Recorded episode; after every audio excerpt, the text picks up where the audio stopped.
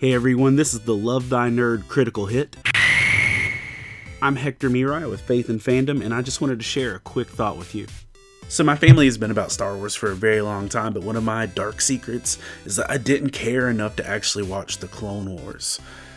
When I got around to actually wanting to check it out, it was just so long. There were six whole seasons, and I just didn't think it was worth the time or investment then my kids grow up, they get this sequel trilogy, they have their own Star Wars heroes, they play Jedi Fallen Order, they watch The Mandalorian, and now all of a sudden they want more Star Wars to invest in, and they hear season seven's coming, and so they say, Dad, let's watch the Clone Wars together.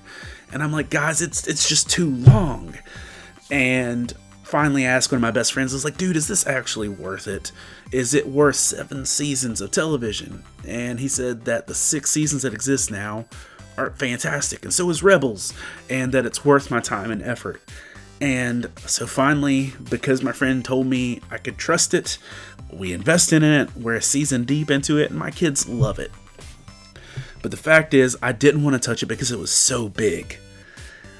And you know what? When I think people in this world see the Bible I think they feel the same way. I think that they hear Christians and churches and songs and pop culture mention the Bible and they hear that they can trust it and there's truth in it.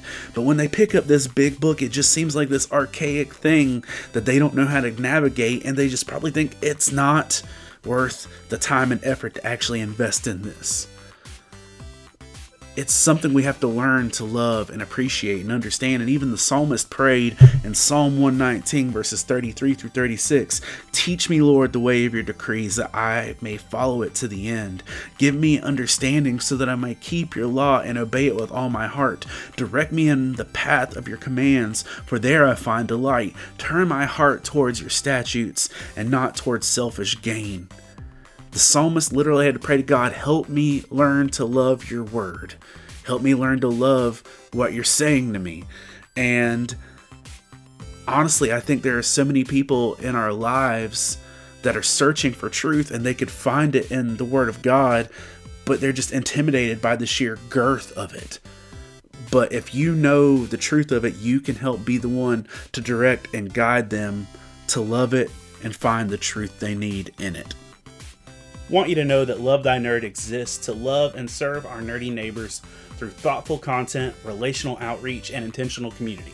Check out our website at lovethynerd.com, our thriving Facebook community where you can interact on a daily basis. We have several podcasts, one of which I host, and we're active on all the socials.